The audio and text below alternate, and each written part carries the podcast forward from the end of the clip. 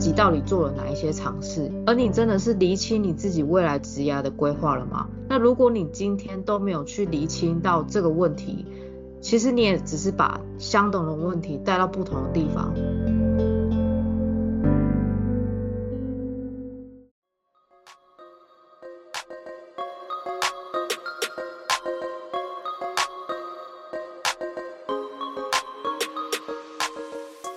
是迪娜，欢迎来到理想自己研究室。在这里呢，我会和你聊聊如何探索自己的潜能，并从设计人生以及生活优化的角度，帮助你实践理想生活。准备好过上你的理想生活了吗？和我一起听下去吧。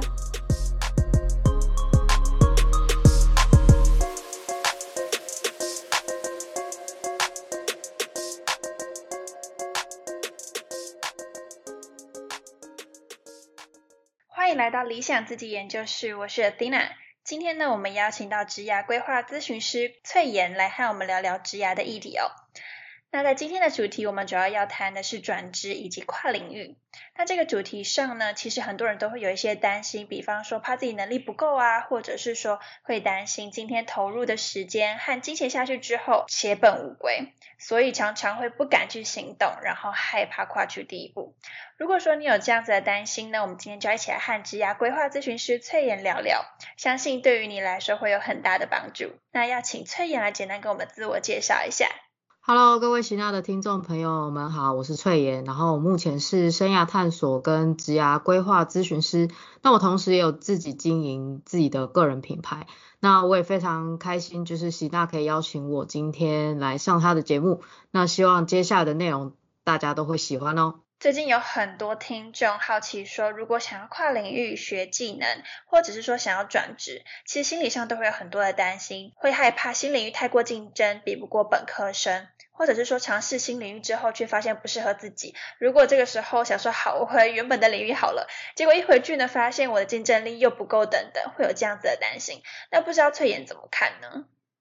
其实我觉得，就是我也蛮好奇，就是可能这些听众们他们的担心是什么？那这个担心可能会分成是，举例来说，会是他是没有勇气跨出下一步，还是说他只是讲讲而已？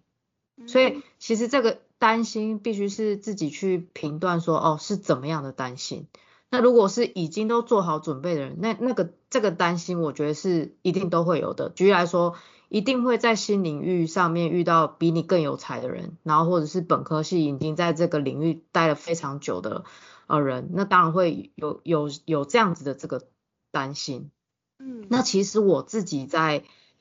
个案上面呢，他们的担心都往往来自于是不敢，没有那个勇气跨出自己转职的那一步。那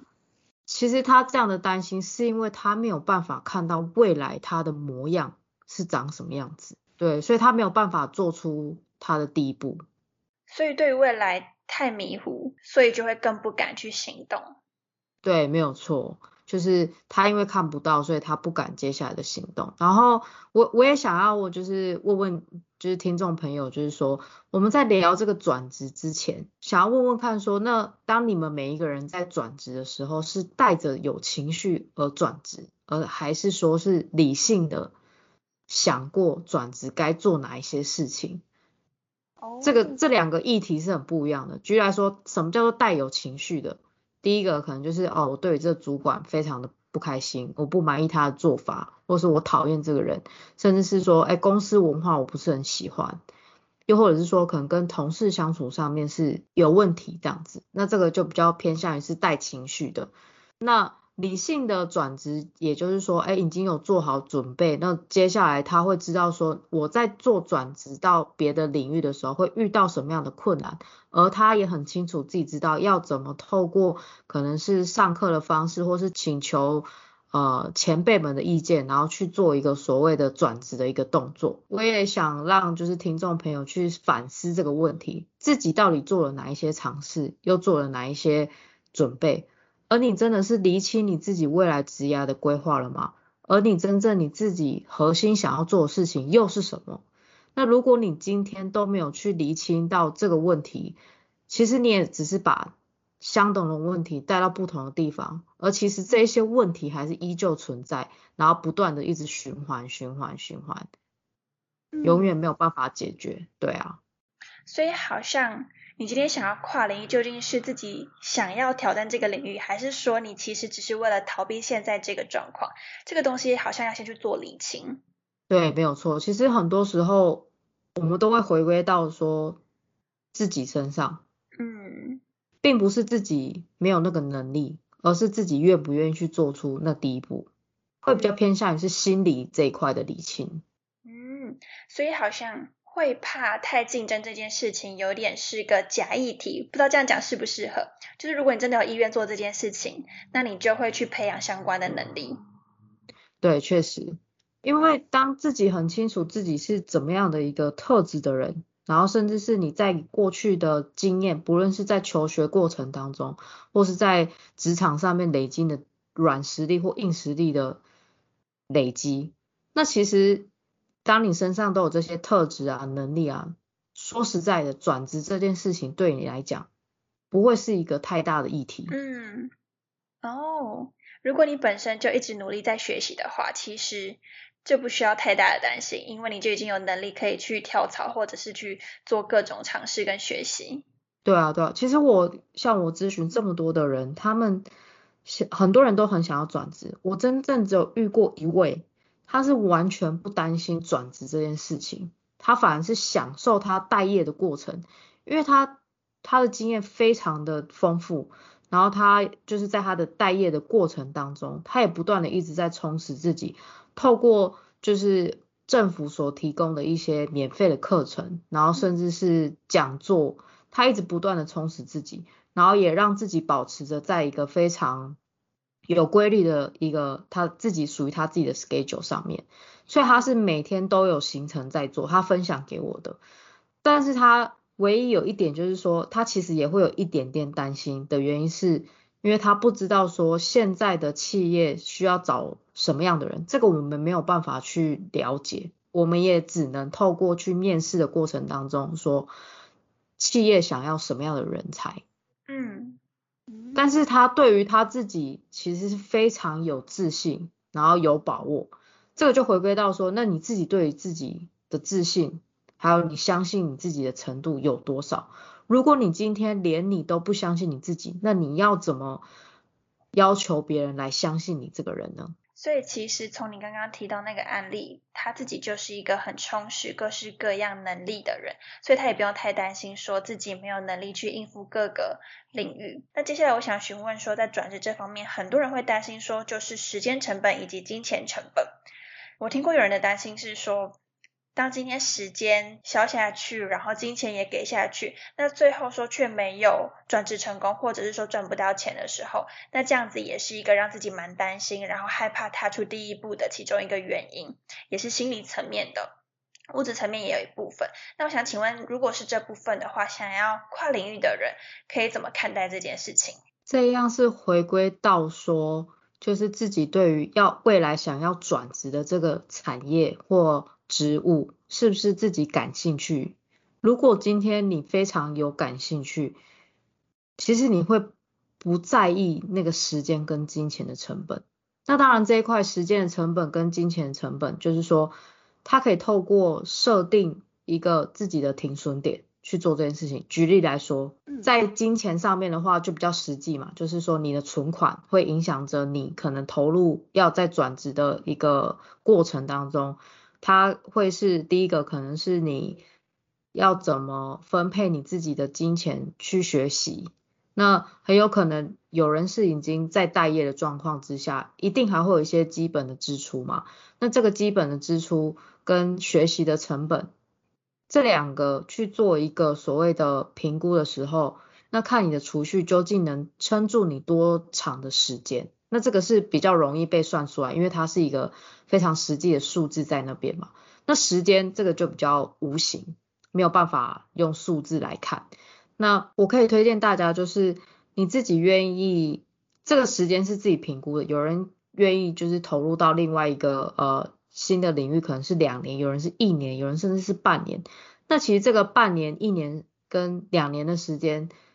你要去投入的时间跟精力其实就很不一样。举例来说，如果是半年就想要转职的人，那他一定要用他除了他上班的时间，还要牺牲他假日的时间去做这件事情。那相对于要两年的人，就会比较不用花那么多精力在就是可能转职的这个过程当中。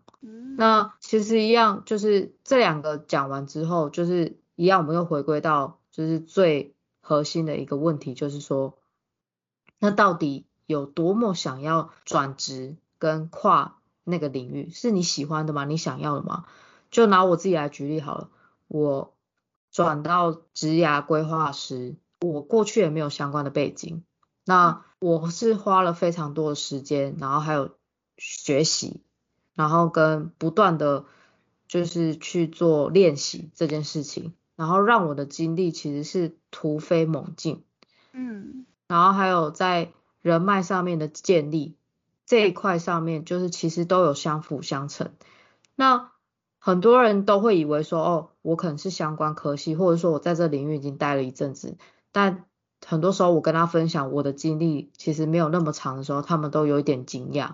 所以为什么会有这样的差别？就是因为我对于这个行业跟我自己自己的核心价值观，我想要助人的这颗心是非常的强烈，所以我愿意花我这么晚的时间，我们都还在录音，又或者是说，呃，我愿意等一下录录音完结束，我继续做我的，可能是呃我个人品牌的一些事情这样子。那这个是你愿意牺牲的吗？还是说你觉得回家我就是要休息，我上班一整天了？所以这是取决于你自己的心态，然后跟你喜不喜爱你接下来要跨领域的职务或产业。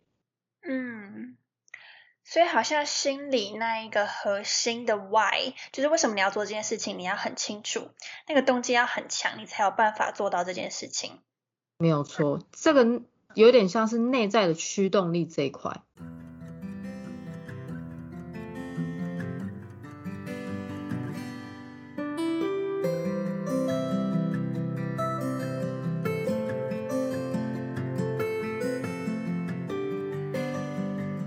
我也蛮好奇，就是说，因为假设有一种状况是，他既不喜欢现在这一个领域，所以我想要跨领域。那同时我又害怕，又跨不出去，因为那个心里的外，主要不是内心的驱动，而是来自于外在环境想要逼他走的那种感觉。那像这种情况，翠妍会有什么样的想法吗？确实很多有遇到像这类型的个案，那我会以比较像是去探讨说为什么会有这样的情况，然后去更深入的知道说为什么会觉得自己不适合。或者是说不敢去跨出那第一步，那这个部分的话，就真的会是以比较更深层的去探讨自己的内心那一块，而不会先去看探究他过去在职场上面累积的经验，因为他连自己都不认识自己了，那他要怎么去找他接下来想要做的工作？我觉得这个很难。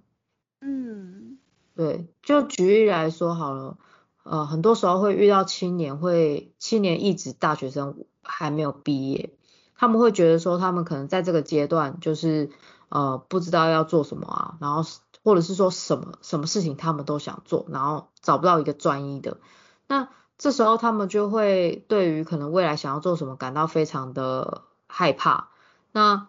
很多时候我就会切入到说，那他以前。在可能社团上面，又或者是说在实习的过程当中累积到什么样的事情，我是透过他的这个经验，然后让他自己跟过去的自己开启一个对话的过程，他会慢慢的看见自己身上有什么样的特质，然后找出自己的软软硬实力。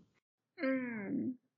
那很多时候他明明可能想要做行销哈，但结果发现他。原来在社团或在系学会跟人相处，或是在找厂商沟通的过程当中，他觉得很快乐。所以他其实是不是比起行销，他也许更适合走业务，或者是走专案，就是需要跟人大量沟通的工作性质。所以是从他过去的经验里面去看到他可以发展的领域。对，因为很多时候我们都会觉得说啊，过去。就过去，就好像也没有什么，也也没有什么能力啊，什么什么之类的。嗯，所以其实如果今天有兴趣往回看的话，或许还能够发现自己有一些适合的领域，这样子。对，而且其实透过就是在这个对话的过程当中，他自己也慢慢的在认识自己的这个过程，他会发现说，哦，原来以前我觉得不起眼的经历，原来带给我的改变是这么的大。这种发现很珍贵，诶。没有错，因为我们现在的人都太专注于现在，或是这个社会框架，甚至这个社会风气告诉我们应该要做什么。而这些应该告诉我们做什么，其实是别人的价值观，并非我们自己的价值观。当我们拿着别人的价值观去活出自己的人生，其实是非常矛盾的。嗯，而且很辛苦。对，会非常的辛苦，就是会很多人就说，哎，三十岁应该要结婚生小孩，有房有车，但。搞不好他不是这样子的一个人，他就是想要去探索世界，他就不想买车，不想买房，那又怎么了吗？可是这个社会就是会告诉你说，不，你就是要买，你就是要存钱。嗯，这个我之前有一集有聊到类似的，然后我觉得就是这种社会的价值观，有时候真的，你去反问他为什么要这么做的时候，他们不一定讲得出为什么，他有点像是一个。默默约定成俗，但是也不是一个明定的东西。然后在过去的历史里面慢慢带到现在。但说实在，要讨论他为什么一定要这么做的时候，为什么一定要在三十岁买车买房的时候，也不一定能够说出一个明确的理由。对啊，他就会觉得说，嗯，这就是这个社会告诉我，所以我应该要这么做。更常遇到的是，就是大学生们会跟我讲说。我毕业之后，我要找一份自己很喜欢的工作，然后我要做一年，我才可以离开。可是这件事情是这个社会告诉你的，但真的一定要这么做吗？如果你今天是一个有实力、有能力的人，你一定可以把你这短短，假设说他可能只在这个职位待短短的三个月，但我相信你一定有能力的人，一定是可以把这三个月发挥的淋漓尽致，然后把这个能力。学到的东西都放在自己的能力上面。嗯，所以其实最后还是要回到自己的状态，然后对自己要有足够的了解，包含你想要什么，以及你具有哪些能力跟特质，去做出属于你自己的决定，这个很重要。对，所以其实不论我们今天是在探讨说转职或跨领域这件事情，其实它的核心都是回归到自己愿不愿意去做这件事情，然后愿不愿意。跨出那第一步，那自己做了哪一些准备，又或者是说自己身上有的哪一些软实力、硬实力的能力，你自己清楚吗？那所以好像刚刚翠妍提到，就是说理清自己到底想要什么，这个东西还蛮重要的。因为如果你不清楚自己内在的动力，以及不知道自己的能力还有感兴趣的领域在哪里的时候，那这个时候恐惧会笼罩一切，好像你有很多的担心。其实最核心的来源。就是还不够清楚自己到底要什么。当你知道自己要什么的时候，这些担心呢都不再是太大的问题，因为你可以透过行动跟解决问题去面对在转折上需要的挑战。对，没有错。我们刚刚在分享的都比较偏向于是说在内心理清自我的这一块。那当然，呃，每个人都要填饱肚子，所以我们如果是以比较实际的层面去做一个切入点的话。在转职之前，我们可以透过什么样的方式来想想看，说，哎，自己可以做什么样的准备？那这个就是跟我近期在读到一本书，叫做《做自己的工作设计师》这本书。他之前其实还有一本书叫做叫做做自己的生命设计师。那这本工作设计师，它是比较更实际的，是呼应到每一个人现在就是可能因为一定也要工作，所以比较。没有办法，或是没有那个时间去探索自己的时候，那他就是写出了这本书，我觉得非常的受用，因为它里面有非常多的实作，是可以重新检视自己在工作上面的一些问题，然后跟内容，然后甚至是提供你在转职的时候可以有一些比较实际的作为。那我就大概分享一下他在书中里面有提到四个面向，他的意思就是说，当我们在换工作的时候。为何不先尝试换到内部其他的职位？因为它是透过你已经在这间公司所累积的经验，还有你过去到现在累积的价值与现成的人脉，去提供你更多的可能性。所以这四个面向是哪四个呢？第一个是从你与再度投入。也就是说，在原本的工作上面去找出不一样的故事，然后建立出不一样的关系，然后重新排列这个工作的优先顺序，让自己变得更有价值这件事情。那其实这件事情会比较难的原因，是因为我自己觉得会比较难的原因，是因为很多时候我们在亚洲的思维会比较是害羞，不敢去要求说哦。我想要做其他的事情，又或者是说在这个工作上面有一些不同的发展，所以很多时候我们会卡在说，哦，我一定要遵守着主管交付给我的工作，而我不能有我自己的想法。这是我在很多个案身上也有看到的一个状况，但不是每一个人都这样，因为确实还有一些。很好的公司，他也愿意去让你做一些在工原本的工作上面有不同的尝试或不同的工作方式。那再是讲到第二点，就是说所谓的改造。那所谓的改造，他的意思是说配合自己的兴趣跟发挥自己擅长的优势，然后同时在工作上做浅层跟结构性的调整。这个就一样，跟第一点其实还蛮像的，就是在你既有的工作上面去做一些。比较不一样的调整，那浅层的话会比较偏向于是改变你原本的工作的模式或形式，然后在结构性的话是会是以整个团队去做一个调整，那这个的话其实也比较困难一点点，但当然就是必须要去征求这件事情，就是你可能在过去你在你的职位上面或是在你的工作内容发现有一些漏洞，可是你的主管。他没有办法接受你的新的挑战，那你就是要不断去尝试，然后一直不断的去呃跟你的主管去做一个沟通。那当然沟通一定到最后一定是会有好的方向跟不好的方向嘛，一个就是被拒绝，另外一个就是被接受。那我觉得这个心理的这个建设也是非常的重要。然后第三个就是转职职务，就是说一样就是。在自己原本的公司，然后去争取不同的职位这件事情，这个就是带到刚刚转职的我们刚上上述所讨论的部分嘛，就是你可能原本是工程师，可是你很想要做行销，那你可以去问问看，说那自己公司原本有没有行销的职位出来？那当你在做一个所谓跨领域转职的时候，当然一定要先把自己准备好，有关于行销任何作品集趋势，然后跟你要怎么结合你原本的。工程师的一些专业去结合到行销这一块，我觉得这个都是每个人可能在转职的时候都必须要去思考的。那最后一个就是砍掉重练这件事情，这个就很简单，就离开原本的公司，然后另寻新工作。对，所以他在这本书上面提到，就是说，其实，在转职之前，要不要直接离开公司这件事情，打一个问号。那应该可以先从这个四个面向先去想想看。那这边也要提到另外一个叫做转换理论。那这个转换理论呢，也就是说，当你真的离开这个公司之后，那你要怎么去做一个所谓自己的评估呢？那这个四 S 转职，第一个就是叫做 situation，就是你转职的情境。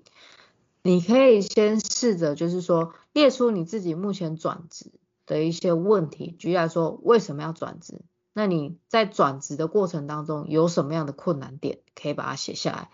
第二个叫 self 盘点自我，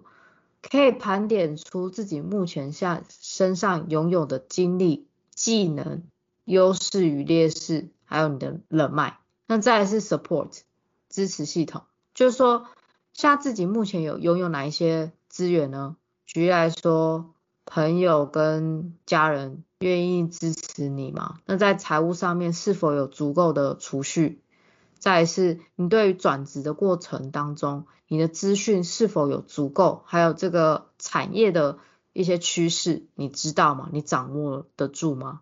那再是，你拥有什么样的组织？过去你可能跟很多客户或厂商有累积一定的关系，那他们的公司你可以去试试看。那再来是我们讲到最后一个，就是 strategy，就是转职的策略。那目你就可以稍微整理一下，说，那你目前有什么样的策略第一个我们讲到时间，你要花多少时间去做一个转职的动作？那什么时间点是最好的？那再来是有什么自己可以可控的程度这样子？所以这个转换四 S 的理论呢，也是一个对于自己评估一个非常重要的一个指标。那当然最后最后提醒大家，就是说，如果你在这份工作有涉及到被公司同事霸凌，或是骚扰，或是心灵层面的问题的话，那当然是建议你尽早离开，不要让自己的身心灵都受创了，这样子。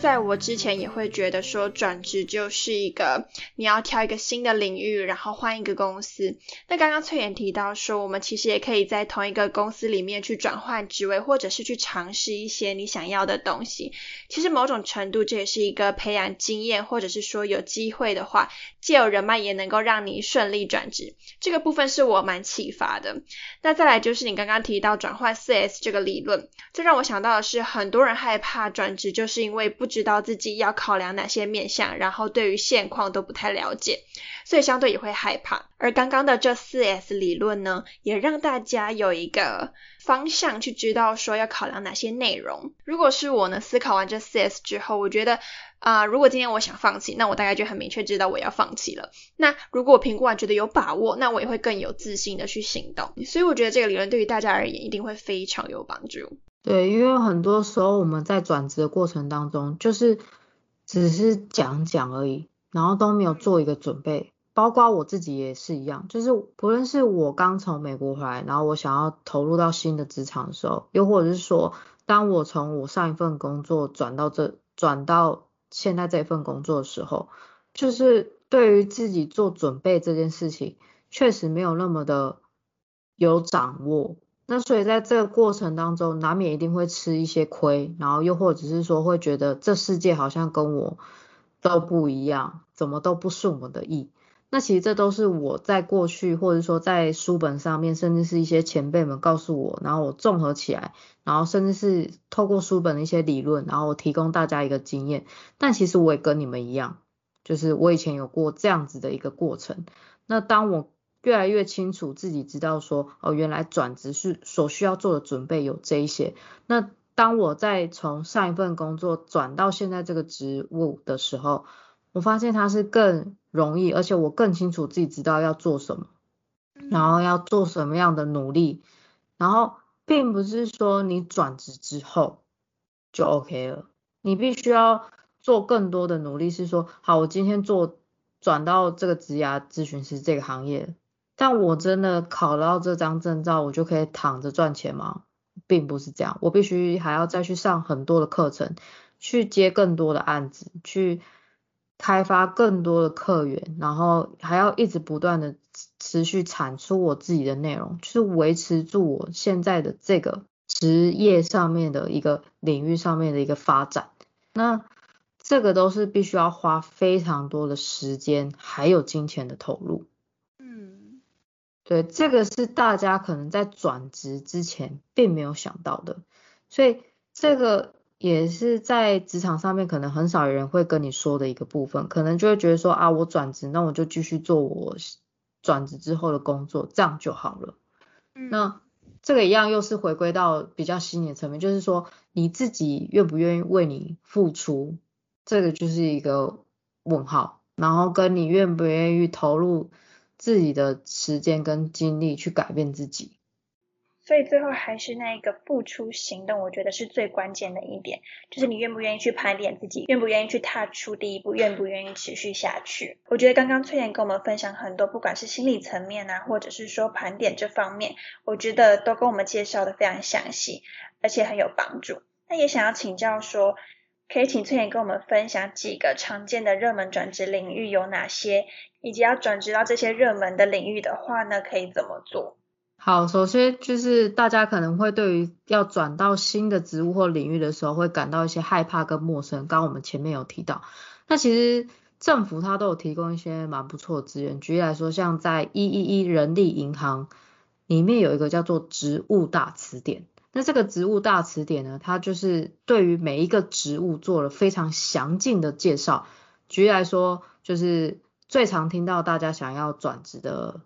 面向是行销，或者是说工程师前端或后端，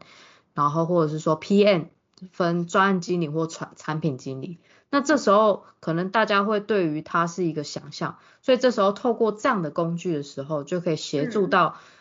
每一个人在这个职务上面有一些初步的认识。举例来说，他的职务内容在做什么？他的薪资是多少？平均薪资是多少？那再来是说，他究竟要什么样的能力？那他有分高度相关跟低度相关。那大家可以就是听完这集之后，可以自己上网搜寻找一下。那它甚至有一个非常好的功能，就是说它。会告诉你说，你家附近最近有什么新的工作职务出现？对，所以他这样的这个呃政府提供的这个资源，其实是一个非常好。然后他甚至会有一些测验，说，哎，如果你要做行销这类型的工作，你的人格特质可能会是哪几类型？那他旁边就会附测验连接去让你做测验。那当然。我们要先说明一下，就是说测验的结果并不代表你就是这样的一个人，因为它会随着你的经验啊、你的阶段性的不同，会有一点点做改变。对，那这边的话是会比较偏向于是在政府资源上面的一个介绍嘛。那当然就是说，呃，可以透过第一个是 l i n k i n g 上面的一个资源的搜寻，那再来是脸书社团，现在有很多什么行销人啊，或是人资。类型的社团你都可以去加入，然后问一些前辈，又或者是说 YouTuber，有很多人在介绍一些可能营养师在做什么啊，行销在做什么啊，你都可以去看。那最后最直接的就是直接去参加像是非学术性的交流活动。虽然现在疫情期间，不过等解封的时候，像这类型的活动就可以去多参加。你可以在这样子的这个场域当中去认识到各式不同产业界的像行销人。或者是做工程的，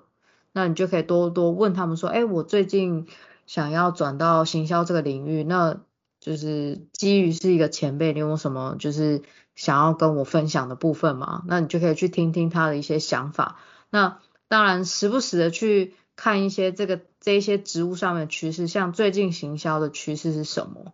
然后工程师究竟是现在要再走 UI U 叉，还是说去走？就是爬虫这类型的工作，就时不时的去更新自己的一些资源，这样子，嗯，就是可以推荐大家的，对。谢谢翠妍的分享，的确，我之前也是因为一堂课了，然后老师要我们去查很多生涯的工具，那时候我才发现说，原来政府提供的。工具或者是资源啊，它其实蛮多的，甚至呢，像刚刚翠妍一开始提到的，有一些免费的工作坊，或者是说免费的课程，你去上他的课程，政府也会补贴金钱给你。所以其实政府的资源有很多，可以让我们好好利用。那在网络上也有很多免费的平台可以去做使用。就是我们一样回归到。一样，这个重点就是说，当你想要在转职或在转领域的这个过程当中，你有多想要做这件事情，会取决于你接下来的行动力。那我觉得这个是非常重要的一件事情，因为我们今天即便我跟席娜介绍再多的资源，又或者说讲再多的内容，如果你今天